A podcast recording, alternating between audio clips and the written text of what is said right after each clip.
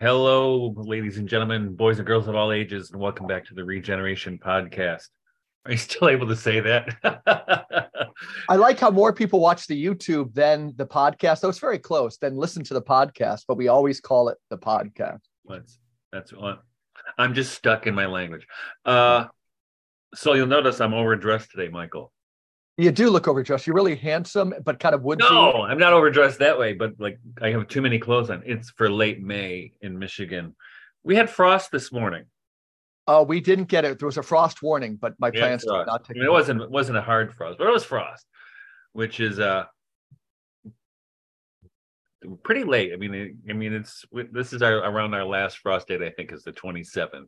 You're further away than from the lake than I would have guessed. So Lake Ontario. I'm in the middle of the state. Yeah. Yeah. Yeah. I'm 45 miles south of Lake Ontario, but still, even though it's early spring and the water's not too warm, I didn't get a frost while, you know, paradoxically, places far south of me got a frost. So the lake starts putting out its kind of covering protection. but nevertheless even though yeah for a farmer late frost is not a fun thing but we didn't it wasn't too bad but i have been i really and I, I don't know if you saw my my substack recently mike. I didn't see this week's yet. I, I noted Which- what did i well it's actually called it uh news from the morning star and it's, begin with uh, the swallows returning to uh, well yeah. And, but the thing is people might know that the name of our farm is stella matutina which means the morning star. And it used to be called the morning star but apparently there's some sausage they sell at grocery stores and every time i met somebody who said it's the name of your farm. Still uh morning star they'd say oh you're the sausage guys. No it's not us. So that's why we changed it to the latin version of morning star. Just gone with the land to begin with. Yeah. in that that substack this when i'm when i bring this up i i previewed a, a poem from i told you i'm working on this new collection of poetry. You did. that's uh, the working title is mythologies. And this happened before i met our guest today martin shaw. But I, about a year and a half ago and this has been a slow process. Usually i can i bang out a book in about six weeks but i've been taking this one at a very slow pace. And because i'm doing a lot of things in it but one of the things is i'm kind of um re re-entering into i've almost said reimagine but that's not the right word re-entering kind of the myths and stories that that i've recognized have lived in me for for my, most of my life. And also um kind of uh i don't know call it excavating but ex, ex you know using the landscape around me. And a lot of my poetry is you can people knew where i live they could say oh yeah it's this place it's this place. Um to see the mythological implications in that those spaces and i was thinking i said you know, part of me this week i said wow martin shaw is really getting to me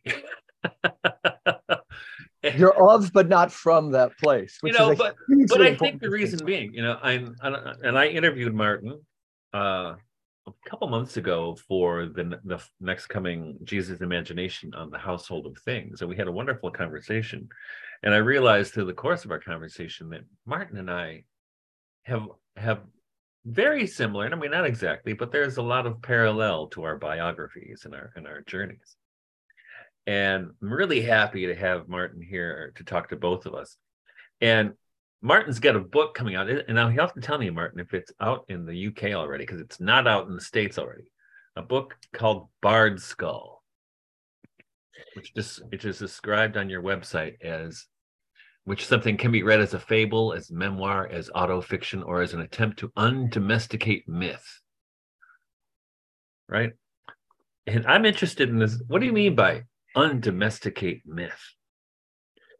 what I hello men, uh, and what I mean by domesticate myth is that a wonderful thing happened about a hundred years ago, and that was fairy tales in the you know Jungian's office to a degree, the Freudian's office started to get taken really seriously as maps of our sort of interior conditions.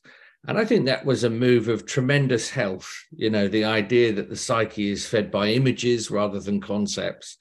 And so that mercifully leads to, you know, Joseph Campbell, it leads to uh, Robert Graves. It leads to, uh, you know, Robert Bly, Clarissa Pinkola Estes, this great exfoliation of appreciation and excitement around myth that really took off in the late 20th century. But on the other hand, what that means is myth can be seen as entirely interior. It can be corralled, domesticated, tamed. In other words, you start telling the stories what they are, you know, and I, I've known that a lot. I, I think a lot, to be honest, of what is trafficking as myth uh, on social media, for example, is often myth theory or commentary. Mm-hmm. And actually, as long as you're not telling the stories, actually sitting down and telling them, you're talking, but you're not praying. Mm-hmm. Yeah. You know, there's something essential is not happening in the, the mead hall of your own jaw. And so I suppose the book Bardskull, which is the account, the real account of a 101 day vigil I did in the forest and everything that led up to it and everything that came after it. I think by taking, I, for 101 days, I went out and I told the forest a story. You know, I come from a, a tradition, it's an old bardic idea that the earth thinks in myth. And if you don't know myths and stories, how on earth are you going to talk to plants and trees and rivers? How, how do you dream efficiently in their company if you haven't got something to give them? So I went out to give these stories back. I didn't go out on the take. Uh, I was in Canada recently and someone said, what do you think a forest most wants to see from a human being when they walk into it? I said, Well, at this point in time, it might help if they stopped eating. They said, Well, what do you mean? And I said, Well, you know, oak is tired of being looked at as timber or two by four. And there's something about the vigil, there's something about stopping, there's something about emptying out for a while that I think is hugely useful for restoring some kind of equilibrium. And so I decided not to take anything particularly, but to be offering something, to be a praise maker. Again, this is an old, uh, you know, early Christian, early Irish Christian and Druidic idea. Uh, and so the book really is is sort of excavating the journals from that period. I had no idea it would become a book. It was just a practice uh, to see what happened. Now, on a more pragmatic note, yeah, it's out in England. Uh, it's not out in the states till September, I don't think. Right. It's it's by far the strangest book I've ever written, which was a tremendous surprise when both it was reviewed very favorably in something called the Sunday Times, but also the Guardian. Now that, that's the right and left. That's the right and left of English literary criticism.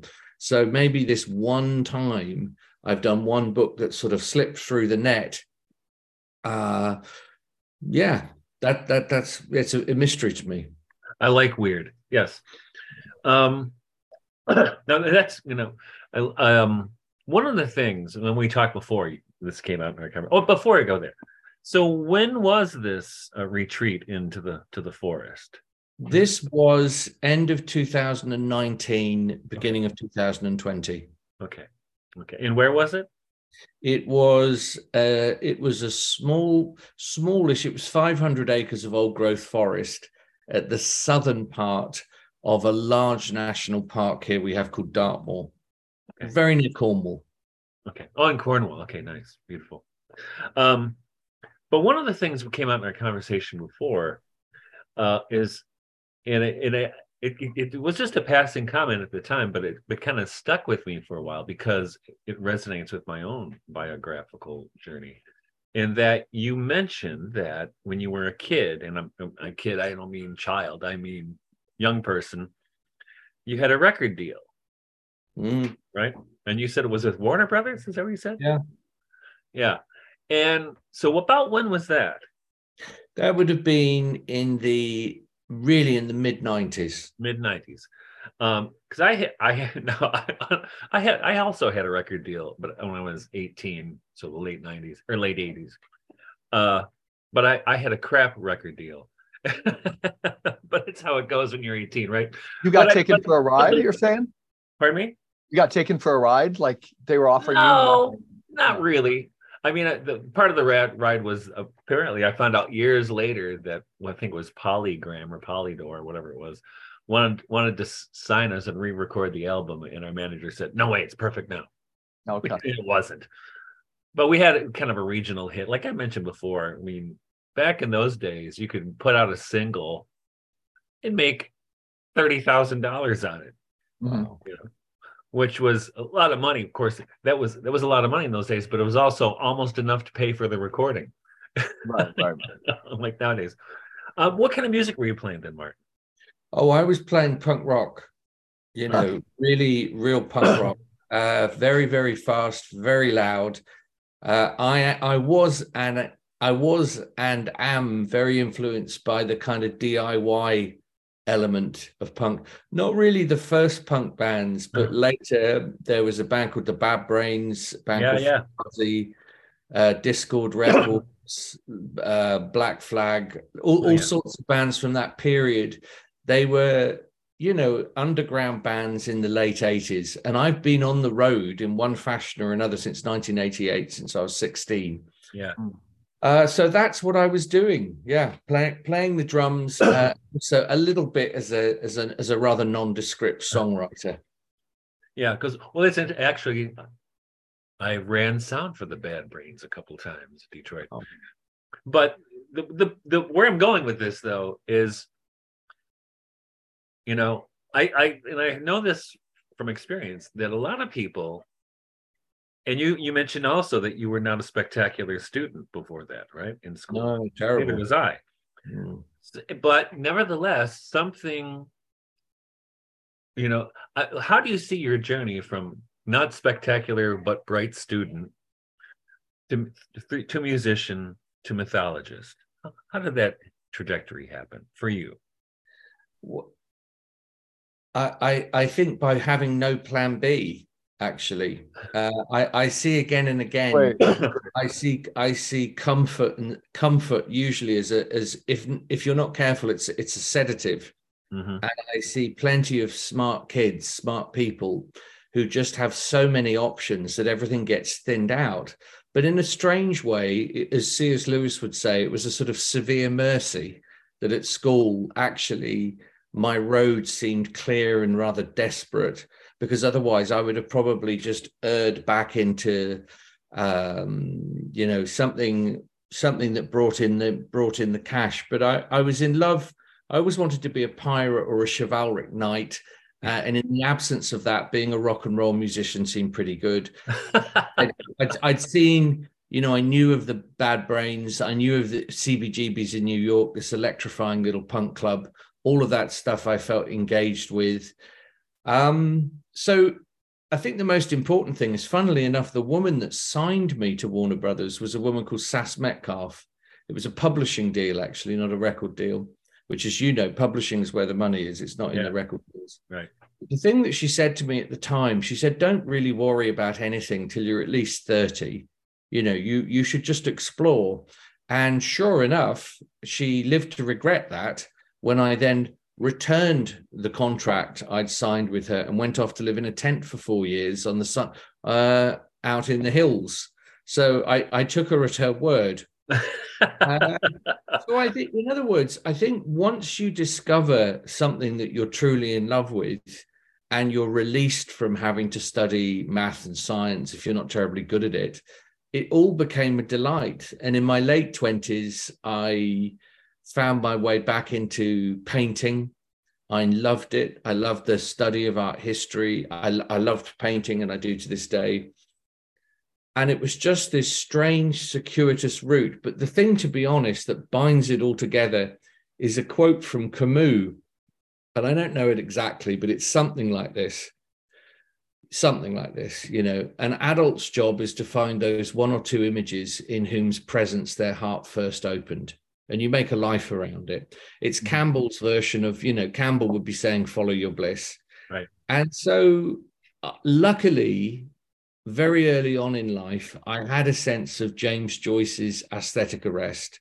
I've always known what turned me on and what didn't. I've always I've always lent towards it.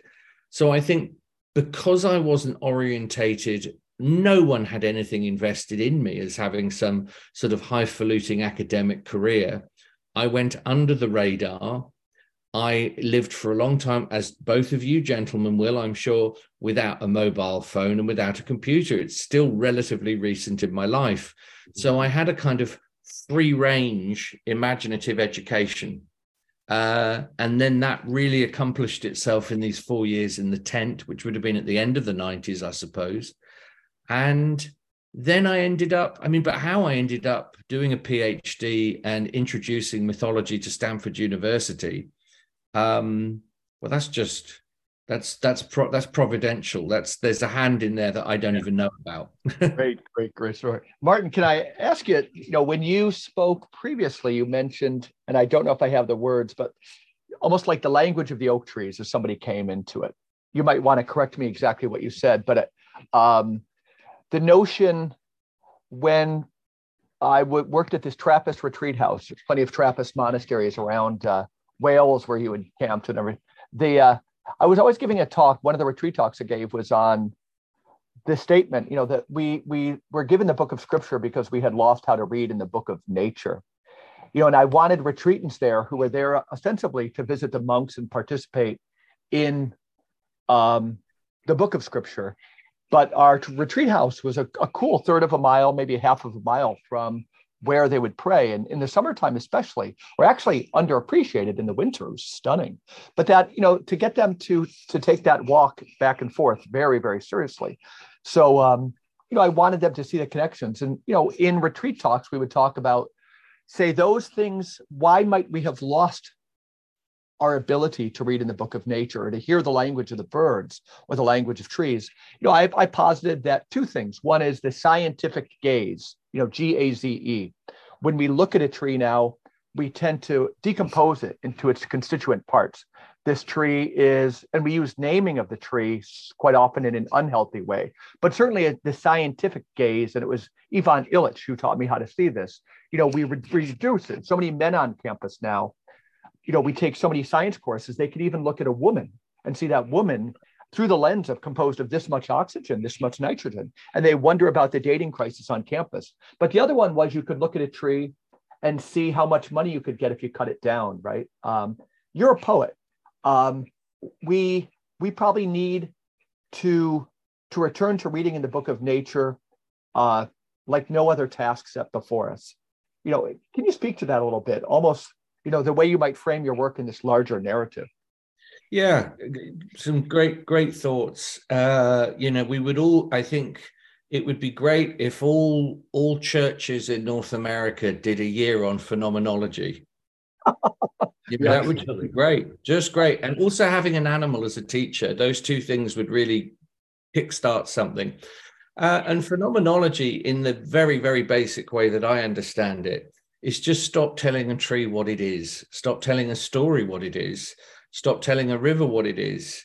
Uh, Latin names count for very little in that atmosphere. It's worth trying to see if you can make a rowan tree blush. That's an old bardic enterprise, and you know possibly you can. But I I remember growing up in the early 70s, going to a Baptist church, and I, in reflection, I appreciate that the sermons were probably useful for, for older folks. But obviously, as a, as a kid, I used to have a repeated fantasy that, that Aslan would appear and sort of smash through the window, sort of drag a few people, a few people around by the scruff of the neck, and we break out into the living world, and suddenly church would be awesome. Uh, so I simply equated uh, divine ground with, you know, centrally heated, created buildings and actually wild landscapes of copse and bog and cormorant and heron. I didn't feel that as part of the Christian landscape when I was growing up. In fact, it was a place viewed slightly with suspicion because it was a place that pagans were terribly fond of. Mm-hmm. Of course, you read the Bible and you realize it's also a place that God is terribly fond of. It's a place that Yeshua is terribly fond of. Yeah. So uh, it's funny, isn't it? Certain passages in scripture get highlighted and others grow dust over them. And I just sometimes wonder if it, we would all benefit from just sort of removing the the frame a bit, because actually there's all sorts of moments in in both the Old and New Testament where you know all the action is happening out in the bush. That's where the burning bushes are, you know. Right. That's where God is appearing to us in the form of a thundercloud. It's completely uh completely cosmological. So yeah, my what I would do, Mike, is I would say to someone look at a tree and give it 12 secret names it's it's seen as mythologically inappropriate to name things too directly. I'm actually writing this down as like a to-do list for the parish. Yeah. yeah. Look at it. Look, you know, and and goodness me, if you if there's someone in your life that you're close to, try this as a practice. Do it without, to, you know, just just just watch them and think there are 12 ways in which I can I can, I can, you know, predominantly, you know, don't critique them 12 different ways. We do that already. Uh, you know, and and that's that's as you guys will be picking up on. That's very Blakean. It's a very Blakean thing to do. It's also very Powysian. You know, John Cowper Powys would say that, like, and I tell students, you know, everything down to maybe a, a, a loved teddy bear or a doll that a girl had hold has residual elements of personality. So to look at a tree, look at some vine going around a fire hydrant, and use phenomenology. He didn't use that term, but sink yourself into it embrace it. And but give it a person you know not give it because you're you're so right. The, the tagline is don't tell a tree what it is. And obviously in a little bit we'll get to your don't tell a story what it is. But this notion of somebody looking at something until you can kind of see a residual personality in these things or even a clump of trees or an area. I love it. I love it martin. Well so, speaking of the two books hmm. mike you may recall that when we were looking for a name for the podcast we chose regeneration, mm-hmm. which I I pulled from the first poem in Henry Vaughan's collection, Silex Scintillans. I'll just read you the first stanza because because Henry Vaughan, who was for for years misinterpreted as a proto-romantic. He he you know they're they're like they're not he wasn't proto-romantic they were late Henry Vaughans they were late metaphysicals but here's the first stanza a ward and still in bonds, one day I stole abroad. It was high spring, and all the way primrosed and hung with shade. Yet was it frost within, and surly winds blasted my infant buds, and sin like clouds eclipsed my mind. And for Vaughan, nature, scripture, and the self are inextricably woven together. Oh, and boy, which was made him so weird for his time. Mm-hmm and he was uh, i think it was because he was deeply influenced by uh, especially jakob boehme and rosicrucianism of the 17th century. Uh, but and that's when i when i wrote the submerged reality that was i was trying to recapture that connection to nature and to the book of nature that we have lost. And that's when I found Martin's work. I was like, this guy's doing the same thing, but in a very different and unique way which was exciting. You know, I mean, kind of, you know how it is. You get excited when you meet fellow travelers along the path, right? So my question to you, gentlemen, would be: We're circling around something that that many people are interested in. I, you'll know who Malcolm Guite is. Yeah. Uh, I I asked Malcolm this question. What do you think? I'd love to know both of your takes. What do you think a Christian perspective on something like animism looks like? I want to answer the question. I'm not trying to like punt to Mike, trying to think. Um, so mm-hmm. mine would be, you know, um, and I'm really stammering, folks, but a Christian one would be, you know, through the lens of sacraments, you know, that, you know, the world as sacramental. Yeah. I would go farther and say that just like you said, Martin, you know, and I'm speaking as a, a, a professional in one sense in the Catholic Church that um, this notion of personality, you know, I think it's worth us exploring as Christians. If, if we're the tradition that gave people the notion of persona to, to realize Martin's ultimate significance, one way, you know, and I would draw the Christian one too, is I'm always drawing distinctions between, and I might have mentioned it last week, but um, right now, we have the environmental movement. Our common friend Paul Kingsnorth, you know, he he saw its movement to these abstractions called climate change. But just last week in the U.S., at least uh, two weeks ago, we could celebrate Earth Day, but also Arbor Day. And Earth Day can be characterized in a very bureaucratic way, right? Filling out forms in triplicate to send to your UN representative, representative on global warming. Arbor Day has something concrete about it, incarnational, tactile, planting a tree. And um, you know, some of these themes, personality, the idea of favoring um, a locale, the divine feminine, I'd be raising up because she's quite local. Your work is totally genius on this. You know, we had James Tunney on a couple weeks ago, and my biggest takeaway on a subject as far away as crystals, he just got so dismissive, saying that the new thing of crystallography, people read online, they have to get onto a computer and read about some crystal that might help them with their ailment. And he's saying how ridiculous it is. You're encouraging slave labor in Africa. Find the crystals that speak to you locally, right? And so this localism, I would go through the divine feminine, I'd make it incarnational, and this notion of personality and sacraments are some of the key ones for us because we have a lot to tease us away from this more abstract, I might say, Ahrimanic view of nature. You know, that's shooting from the hip. And I'd say, uh, I think the, the Christian answer to the well, I think Christendom and Christianity in general doesn't even have an answer to that in in, general. But I think what's implicit in, at least the, the way I take it, in the gospel, and, and and like Mike said, the sacramental worldview, is that you know it's really touches on David Bohm's idea of implicate order, that the part is implicit in the whole, and the whole is implicit in the part, right?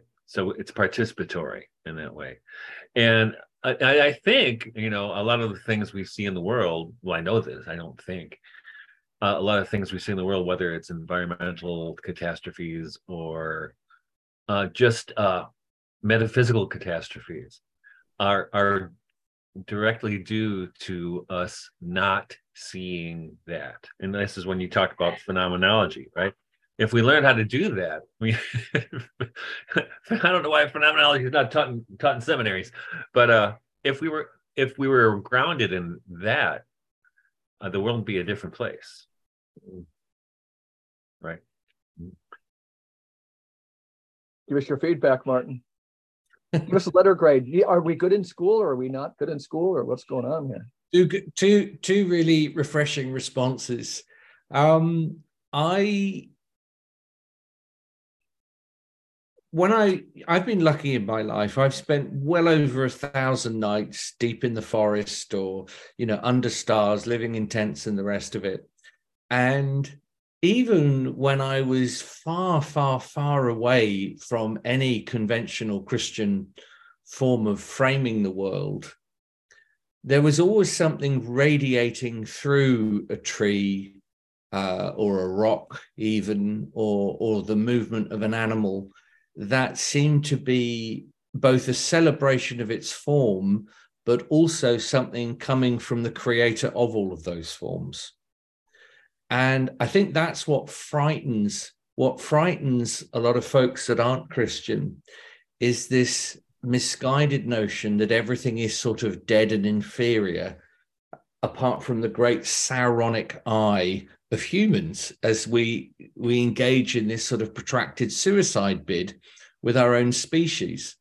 Mm-hmm. But for me, a kind of nuanced animism, which again is something Guite speaks about very well, where something is not not a mountain is not of itself the thing that you worship, but it's the it's the beauteous form that something radiates through. That's a real conversation. I think a lot of people could get behind that mm-hmm. but it's just something you just don't hear about. We associate christianity i think a lot of the time with a rather breathless often rather urbanized experience even though you know you look at yeshua's history in cities he's always slipping out of them every chance he can get. oh, yeah. he goes in and then he's off well, it's interesting. Now, before you you jumped on, Martin, uh, Mike and I are having exactly this conversation. So, Mike, why don't you reframe that question you, you posed to me? Which was one second. I'm actually rural, give me a the, what? The renewal of the church from the rural. Oh yeah, you know that um, recently I've been. Uh, I'll, I'll take a job at my diocese, you know, that um, is you know that whole mission part of the diocese as the Department of Pastoral Services, and uh, you know so much is administrative now that when we talk about mission, but uh, you know in in sense of church history, if, if I talk about culture, if I say read Oswald Spengler or just think about in American history, the arts and crafts movement, that in times of civilizational or cultural decline, you know, it seems to me that renewal and regeneration tends to come from the countryside, you know, and that uh, I often refer to Chesterton's five deaths of the faith, you know, and that we're definitely going through one now. And where should we look? You know, when things are dying, we all realize, you know, that uh, things are being born. Um, when the seas were sheeting, it's breaking on other shores. And so where are we, you know, we still want to, because I'm not necessarily seeing the new the new signs yet, but where would we look? You know, and, and Mike was making a good case for the for the rule, and you can say why. But Martin, you know, uh, speak to church renewal even at a little more depth, you know, and in terms of nature. Uh, well, I would. I, I think I'd have to say that I'm. I'm probably a little early in the game to yeah. utter, utter, anything uh, too sort of uh, extra. I haven't fermented it particularly. Um, I, I had an experience once. I was walking in Cornwall, and I came to the ruins of a chapel in a forest, and there to this day still just there was just a, a wall left and what had clearly been a shrine, uh, and moving through the wall in a kind of a gap into a, an old bowl was clearly a place where there had been, you know, baptisms. Uh, mm-hmm. Uh, and the water was still moving through, you know, the living water. And I suppose it made me think of the the you know in in Ethiopia where you have those forest churches. Yeah. And the understanding is that it to have a church without a forest around it is rather odd. It's rather odd. Why would you not? Why would you do that? Uh, so these are just intuitive images of hope and sanity for me, I suppose. Um, I, am certainly a rural character. Something that's been on my mind actually recently, for some reason, when I was traveling across Canada, was the fact that many of the great writers and protagonists for mythology in the 20th century were urbanites. You know, uh, Campbell was a New Yorker, really. Mm-hmm. And they're used to in a very exciting way this isn't a criticism they're used used to the breathless proximity of a huge diversity of culture.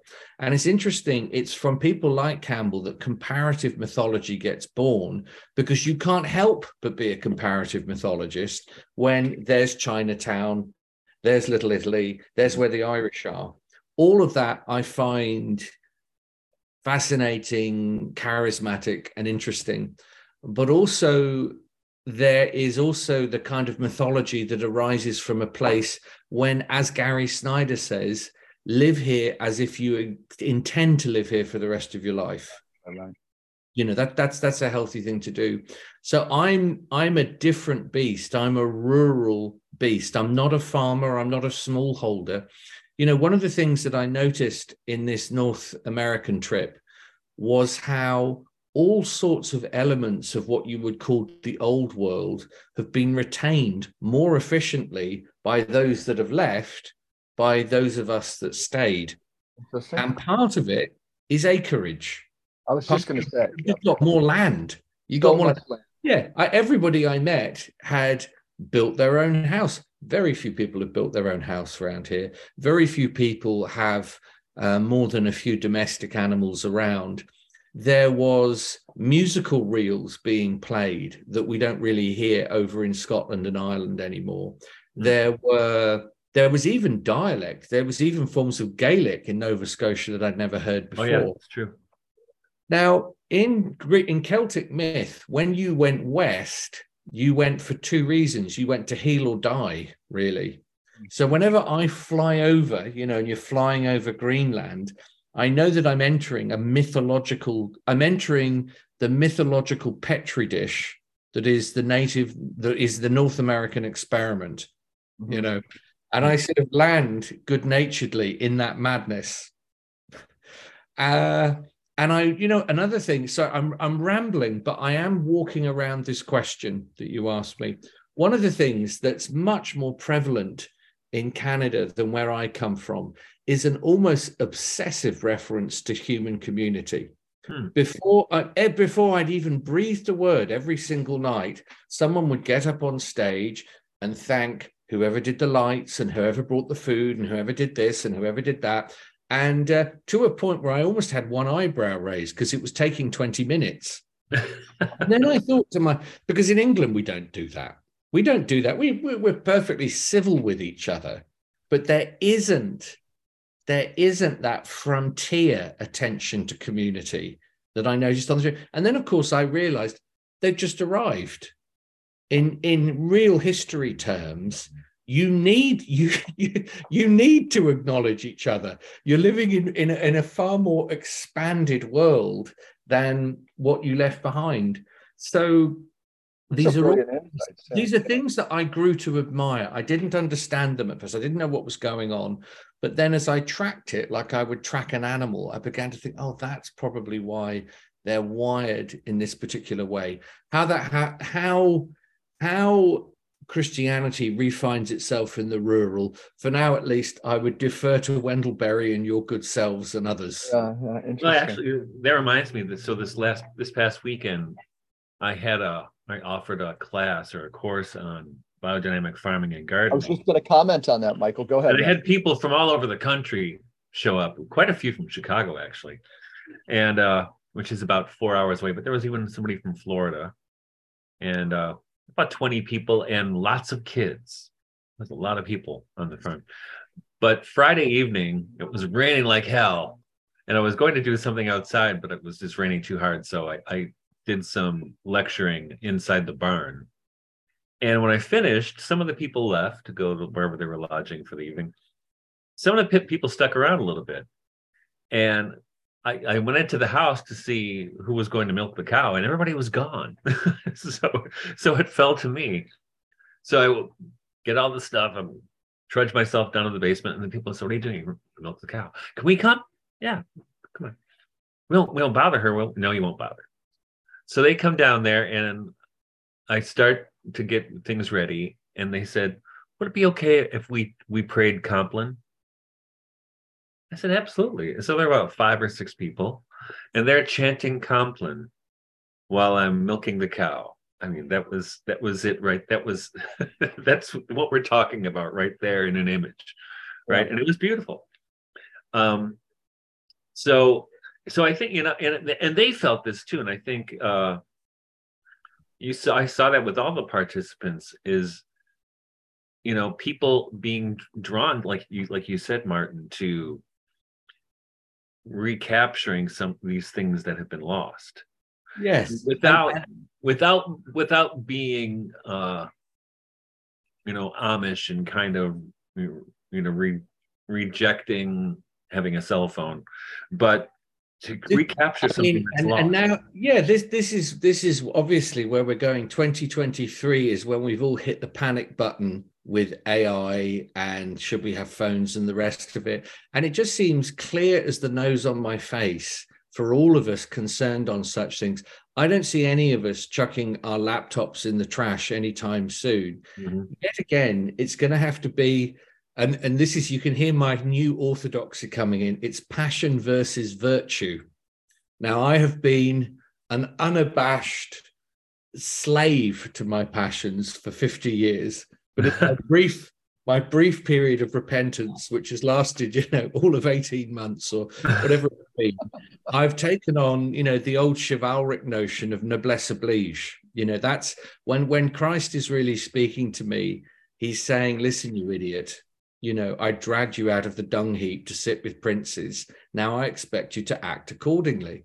Wow. And screaming and kicking has meant the, de- the development not just of passion, but of virtue, and actually keeping some of my passions at a distance.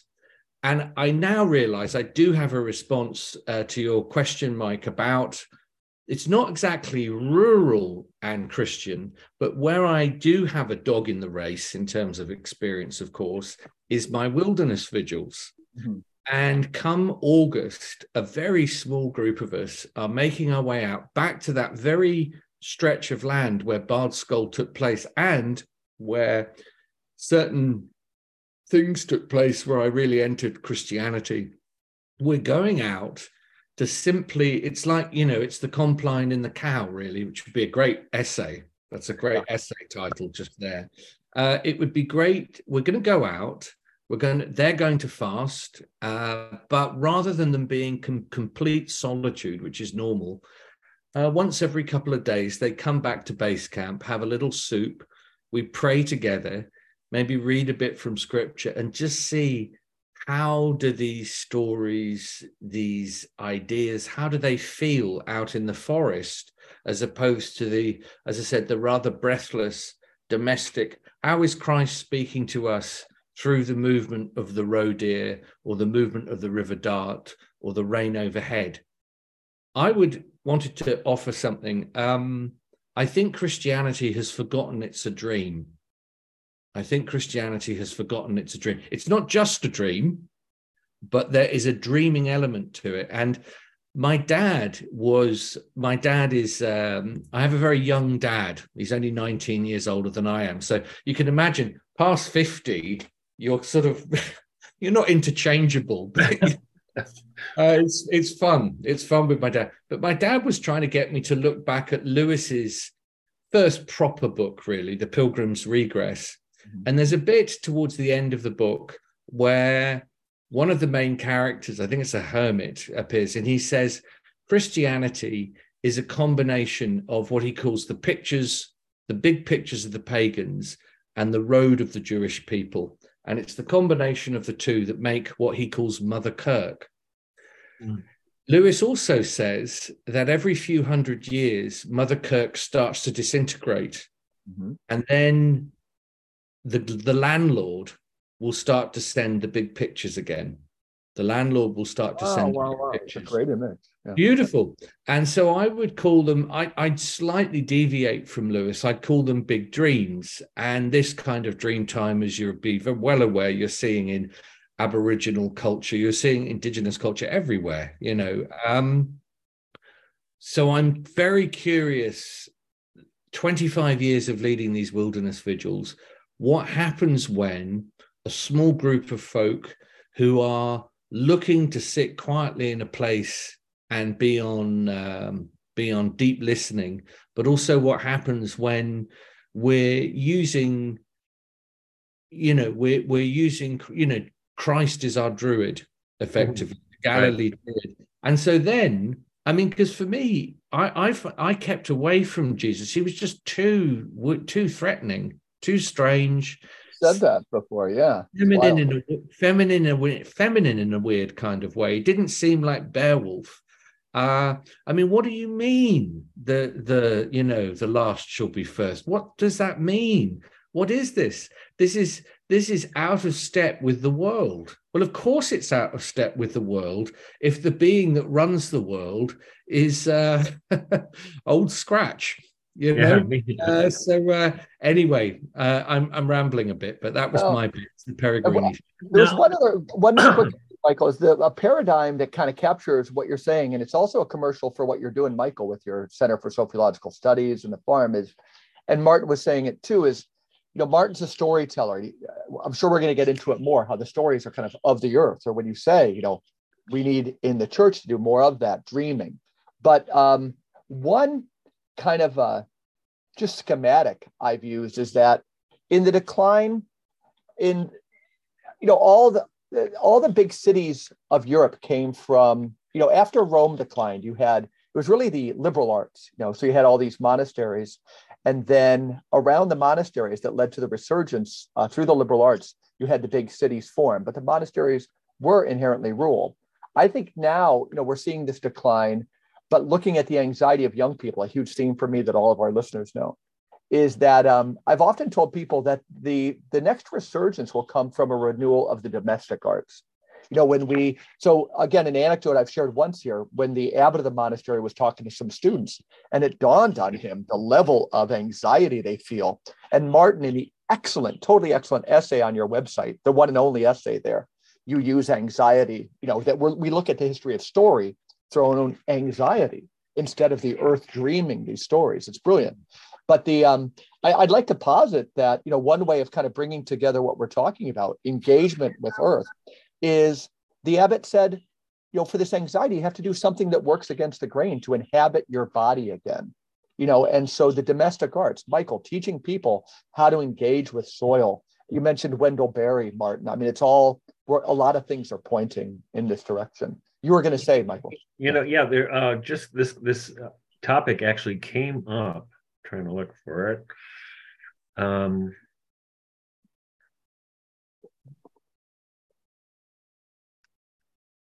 here it is. So when I posted this uh, Substack this week, what did this woman say? Um, no, it was, it was last week. So uh, I don't know, I don't have time to look for it, but this younger woman, she wrote to me saying, you know, because she was actually responding to our last podcast on my Substack, and we must have we were talking about this exact topic, and it was about everything and nothing. Completely identify with this, and one of the things, and I, I forwarded it to you. As a matter, yeah, it's wild. It's wild. And uh, she was talking about how lonely it is because so many of her generation, she identified as millennial, are so so much practitioners of conformity that when they when they they they hear something like what you we were just saying here they feel attracted to it but they're afraid to say anything afraid to do anything because of whether it's peer pressure or whatever it is which is still i mean and, and of course you see this in academia peer peer pressure doesn't go away after high school. It continues the, the educational system.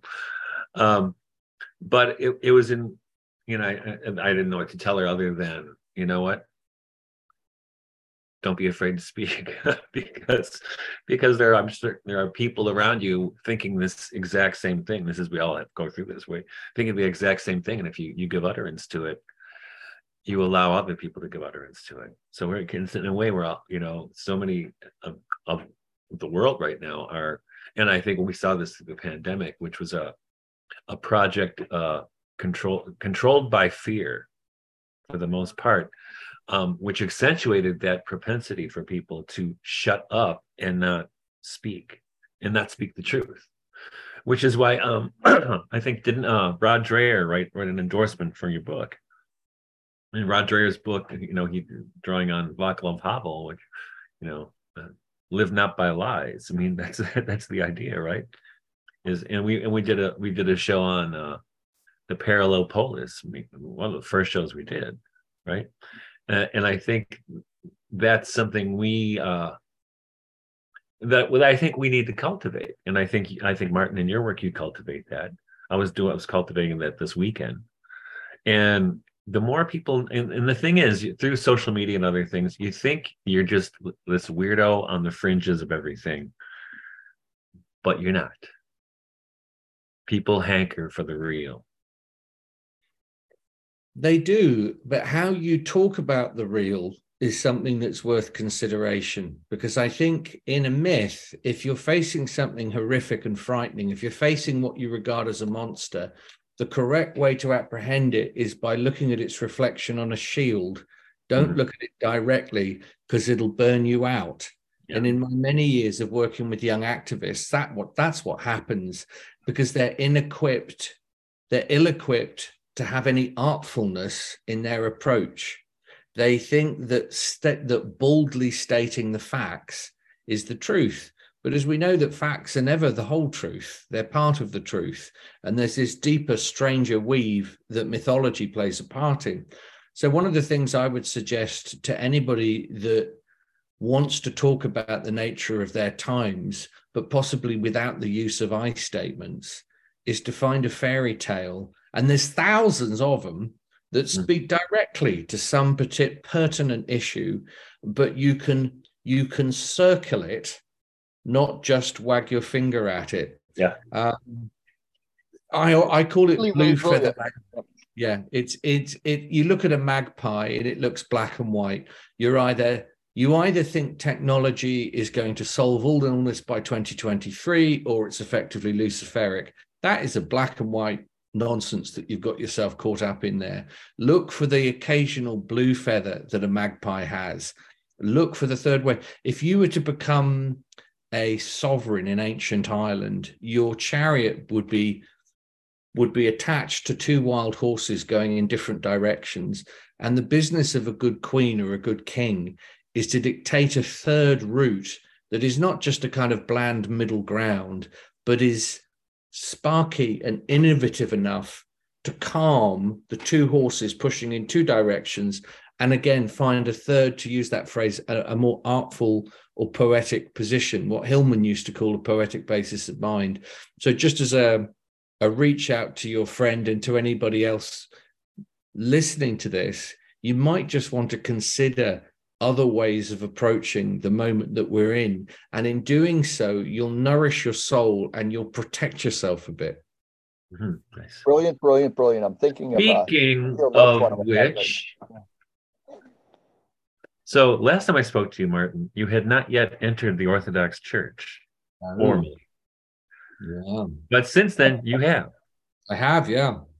So in a way, you, you've you've gone into the underworld. Yes, yes, yeah. I have. I've been through, you know, a sort of um well, they have, you know, it, it, it, it, it's as near to an exorcism as a modern person is going to get. Uh, you refute the devil, you spit on the ground. It's nice mm-hmm. and primeval. It actually feels like something is really happening. Um, I entered the Orthodox Church on Easter Day Julian calendar, mm-hmm. so it couldn't have been couldn't have felt more wonderful. There was a small my small community was there, and there are Ukrainians and Russians within that community. Talk about having to find a you know some blue That's feather mm-hmm. moment that's happening in this tiny little community that I'm in. And the moment I had really had that experience, I was dragged out of that and into this extraordinary, protracted Canadian tour with, I think, two nights off in three weeks.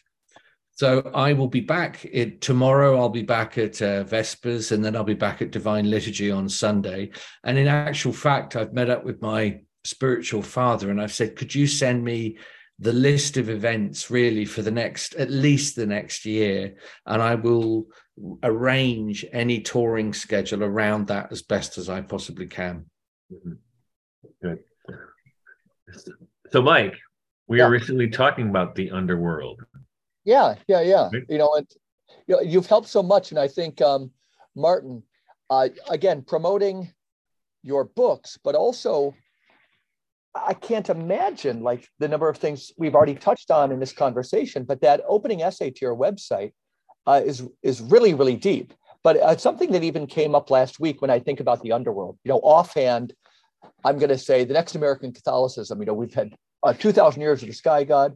Next American Catholicism, or the charism of the American Catholicism, will be of the land, the underworld, under the patronage of Our Lady of Guadalupe. But of course, all the feminine deities are kind of local all this stuff. Anyhow, that's all in one sense jargon.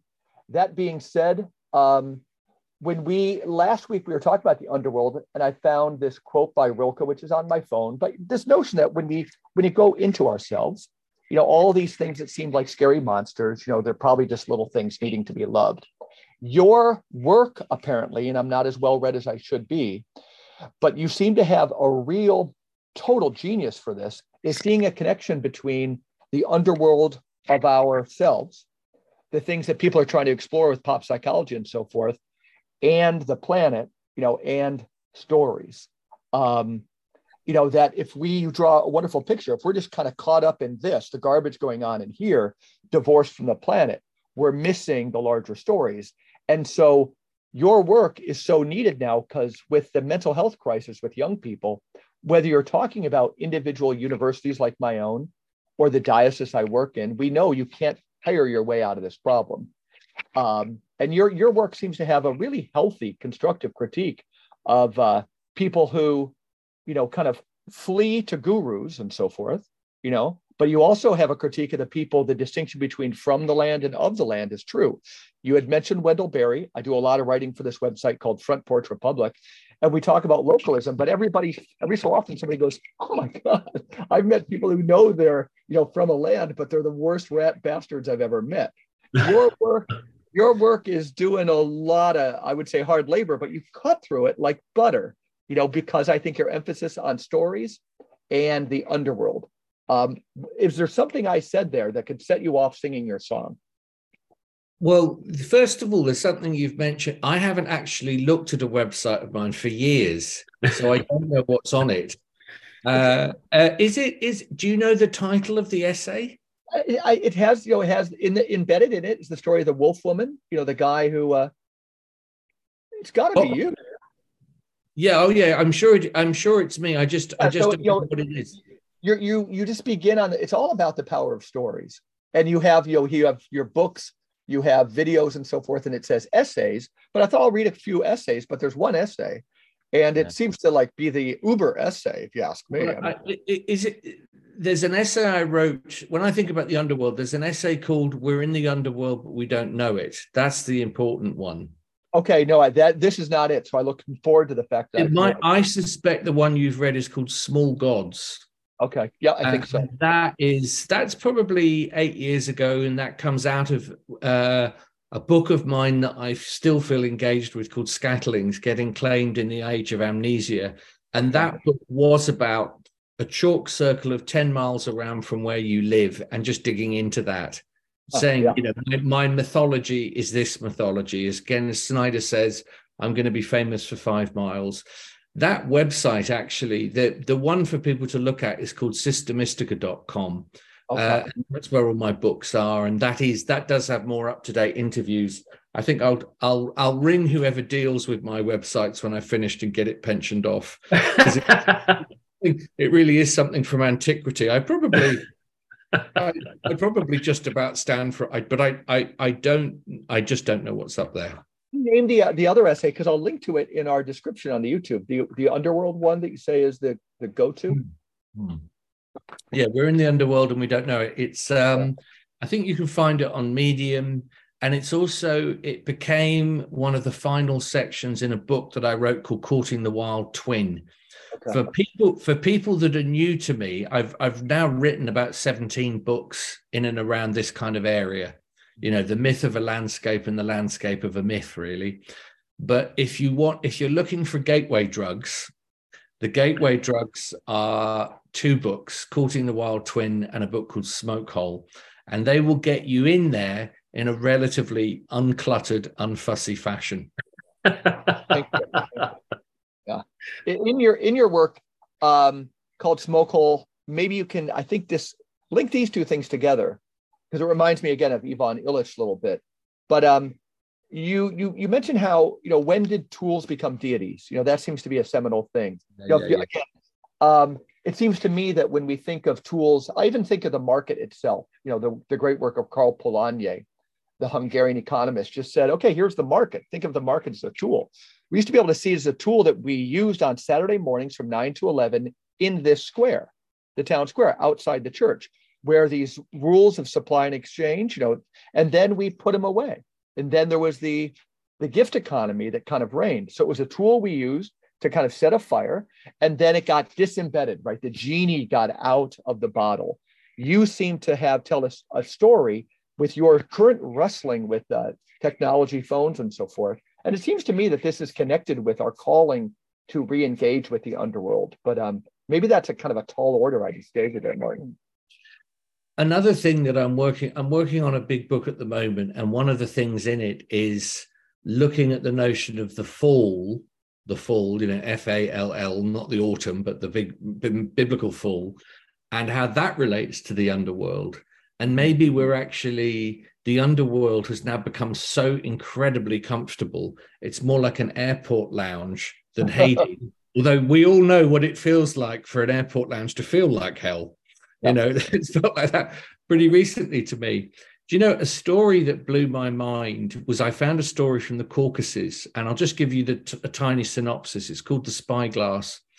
And there's a young princess who says, anyone can marry me if they can if they can disappear.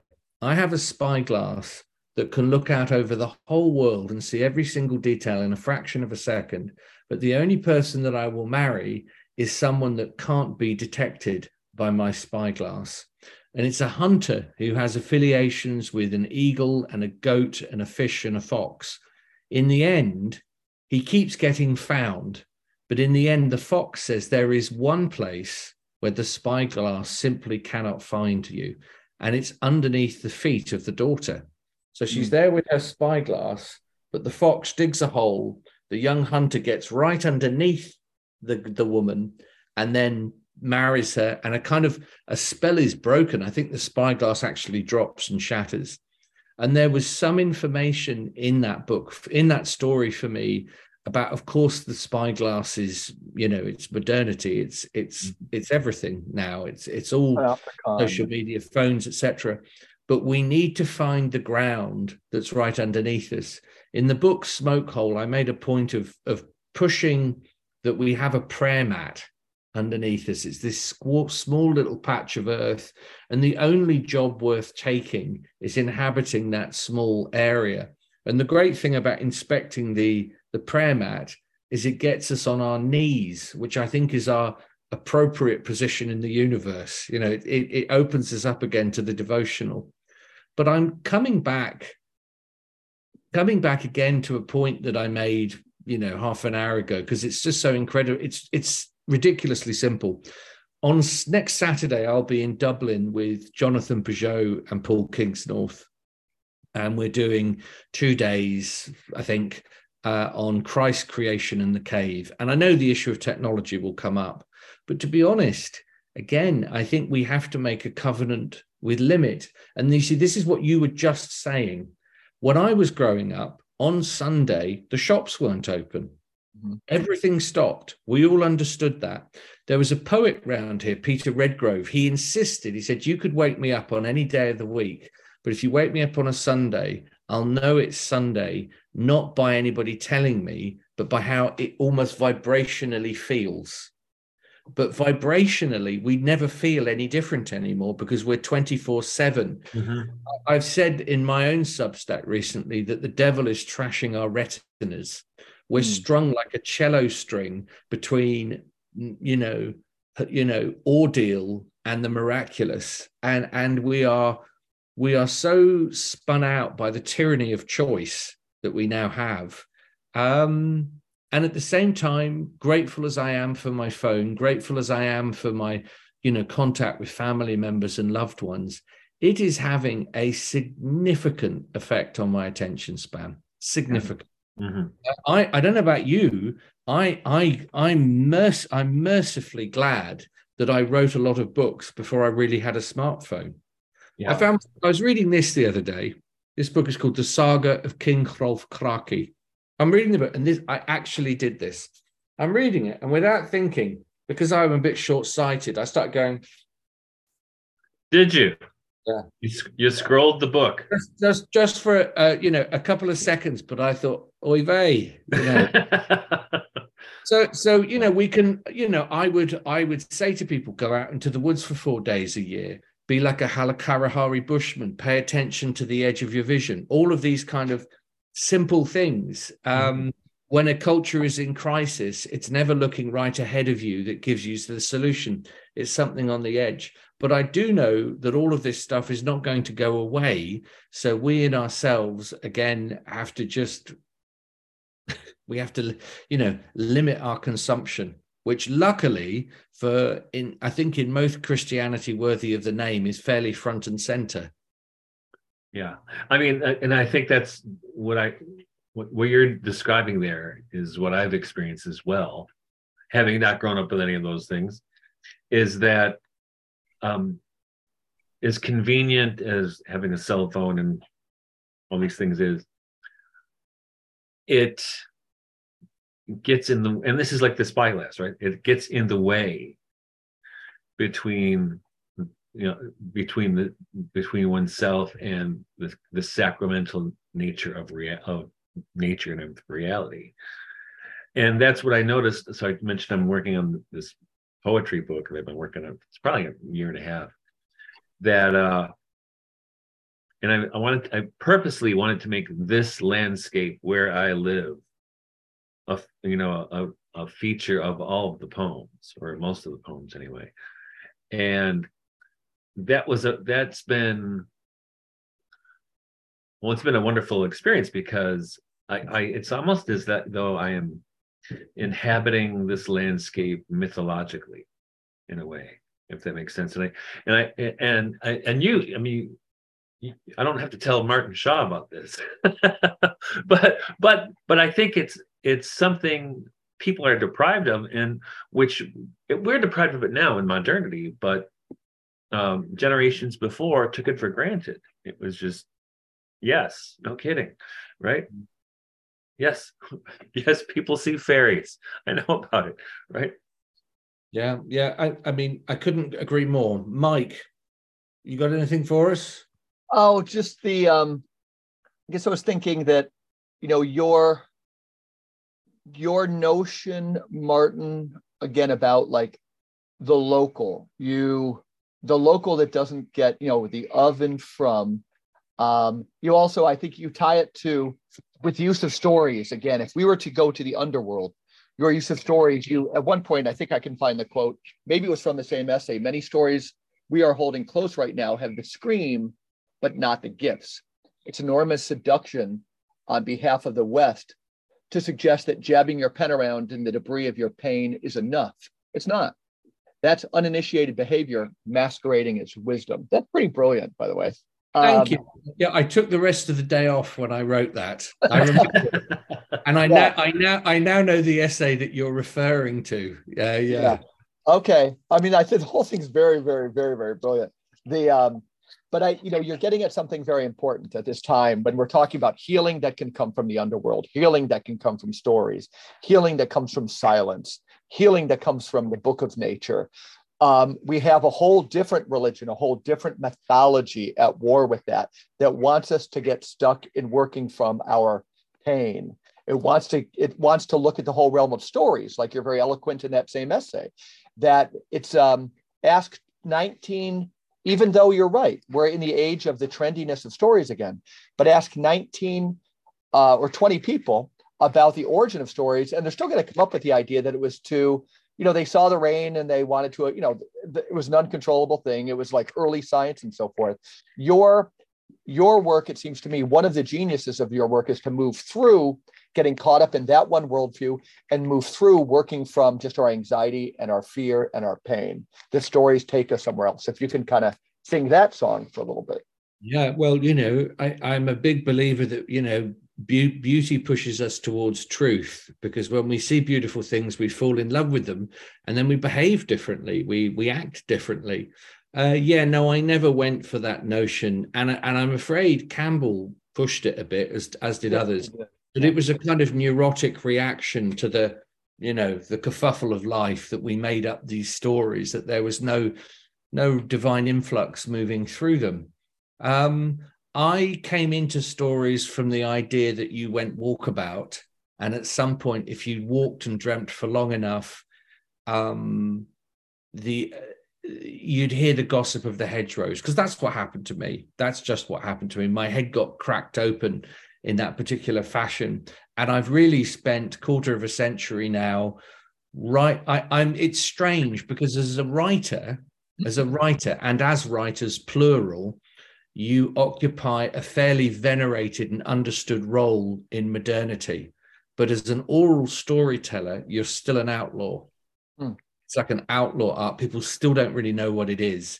There's a kind of nervous giggle that goes through a literary festival when they say, and Martin Shaw, oral storyteller as well as writer, they don't like it because it seems sort of piratical. I always like there's the poet Rumi says, learn poems by heart because on the page they die of cold. Mm. And so I always like the idea of regathering words. You know how impressive it is when you, you remember the first person you met that could recite a poem to you mm-hmm. and without without the use of referring to a book it's extraordinary so uh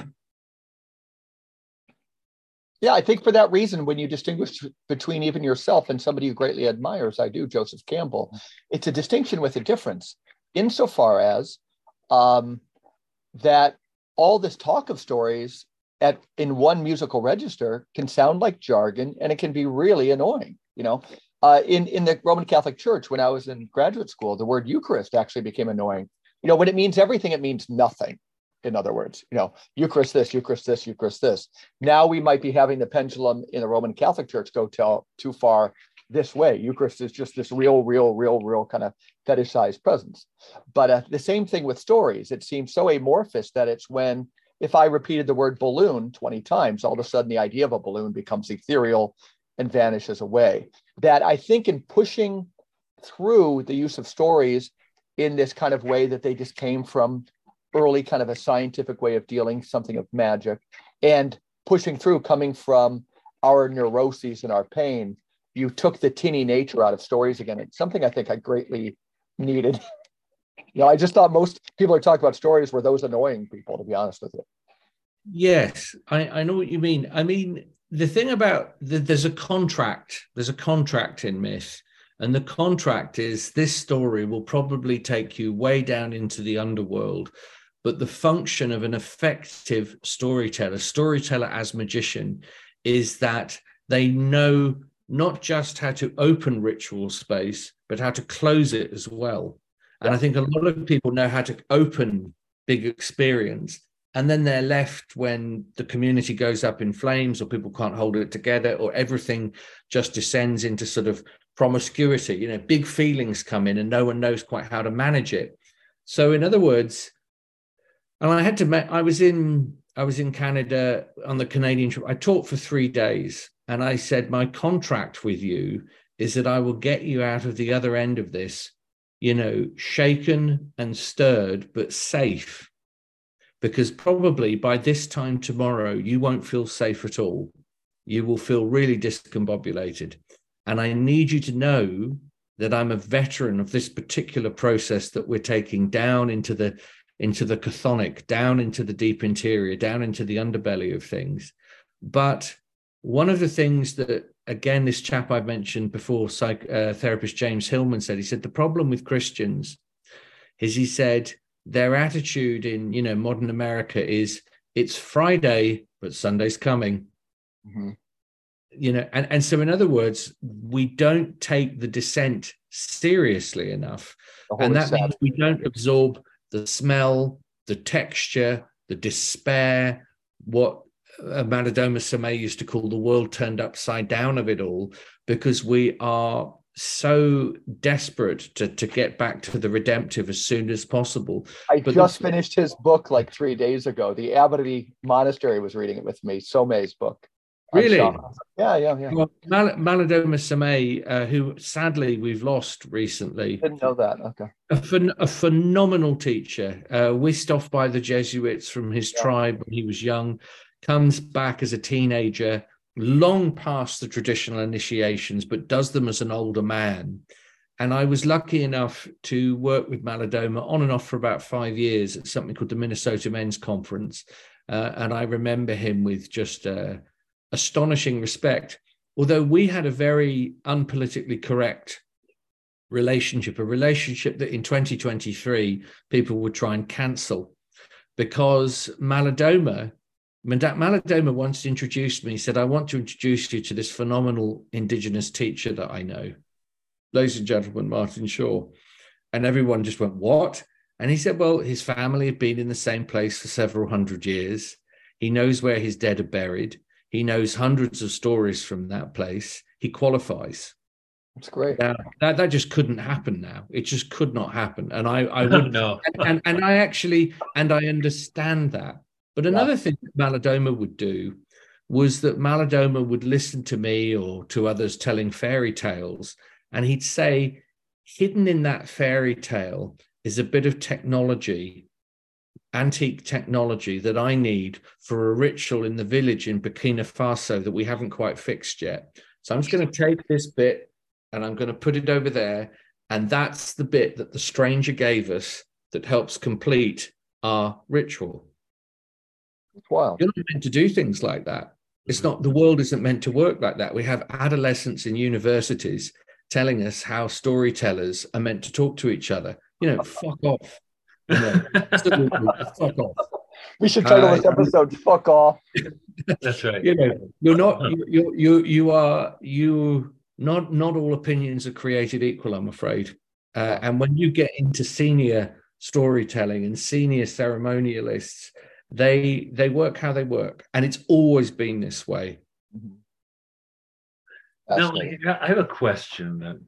Um, since you've been doing this for a long time, guiding people through these stories, and you talked about uh, the three days in Canada where you said, you know, I'll get you out safely, but it's you're not gonna be safe the whole time. How has that process changed, or maybe it hasn't, since becoming becoming a Christian?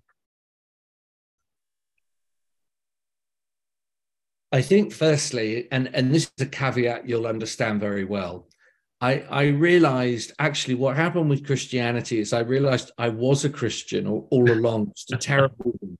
I just wasn't a very good one. I wasn't an efficient one. And I certainly hadn't really, uh, I hadn't really consumed certain moral positions that I think a Christian should take. So, so first of all, that just sort of it sifted through some very dramatic experiences. It sifted into consciousness that that actually, okay, here's my controversy. Christianity was the big shamanism I'd been looking for for 30 years. Big shamanism. Yeah, it is the big shamanism. You Yeah. know, the the this the the supreme poetic event is the crucifixion. It is shamanism beyond shamanism Wild. Po- poetic event. Um, so, how has it changed? Well, the first thing that didn't happen uh, is that you know all my mythological stories sort of crumbled into dust around me, and all I can now do is is repeat, you know, uh, you know, uh, the Gospel of Matthew over and over again. Uh, by and large, the stories have stayed with me because, of course, they're they're filled with pinpricks of eternity. Uh, I I'm one of those really irritating Christians that actually believes in the miracles. Uh, I I think they exist on they're like stained glass. They exist on any number of levels. Christ is almost Christ is too much reality. He's he's too much reality for us to handle. So I just go with breadcrumb after breadcrumb. Christianity is a very slowly exfoliating flower for me because if I saw it all, I'd just lose my my marbles. Um, so so so Christianity is the big shamanism that I had dreamt of and never realized it was closer than my own breath. And I think, I mean, everything's changed for me in on a very fundamental level that I have now absorbed what you would call the code of service that comes from Christianity. Uh, in up until now, gentlemen, confidentially into the world at large, I took on a kind of to the victor the spoils position, really, in, in my own work. And if it brought money and attractive uh, situations and all that, that was just wonderful. It was just reward for a lot of hard work. I like attractive situations. I'm, I'm really monitoring what I'm saying as, as I do as a parent and other things. But but now it's it's different. I have a governor now. I have a landlord, you know, and uh, and it's funny actually. Someone asked me recently. They said, "What does Christ look like to you?" Maybe I said this to you my- before. I think I said he's like a a figure moving. He's at the periphery of my vision, moving between trees. That's all I can see. And they said, Well, you can't base your spiritual life around that. And I said, I certainly can. Funnily enough, I've now read that. I think Tennessee Williams said something similar. So maybe it's a thing. Maybe it's a thing. I don't know. Hmm. But how has it changed? Um, I would hope that I'm more patient. I would hope that I'm slightly less vain.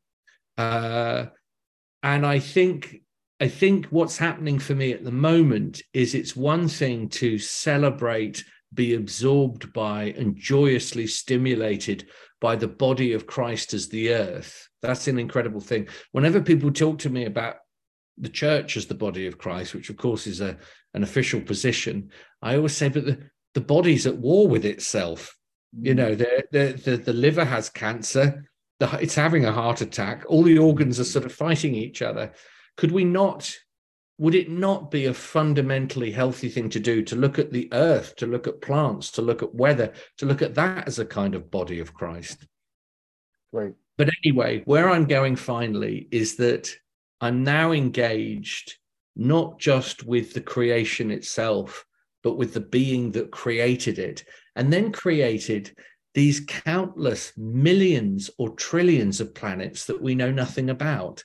The cosmological, the Christology of my head, by falling into the mind of Christ, as Paul would put it, you know, I realize I'm falling forever now.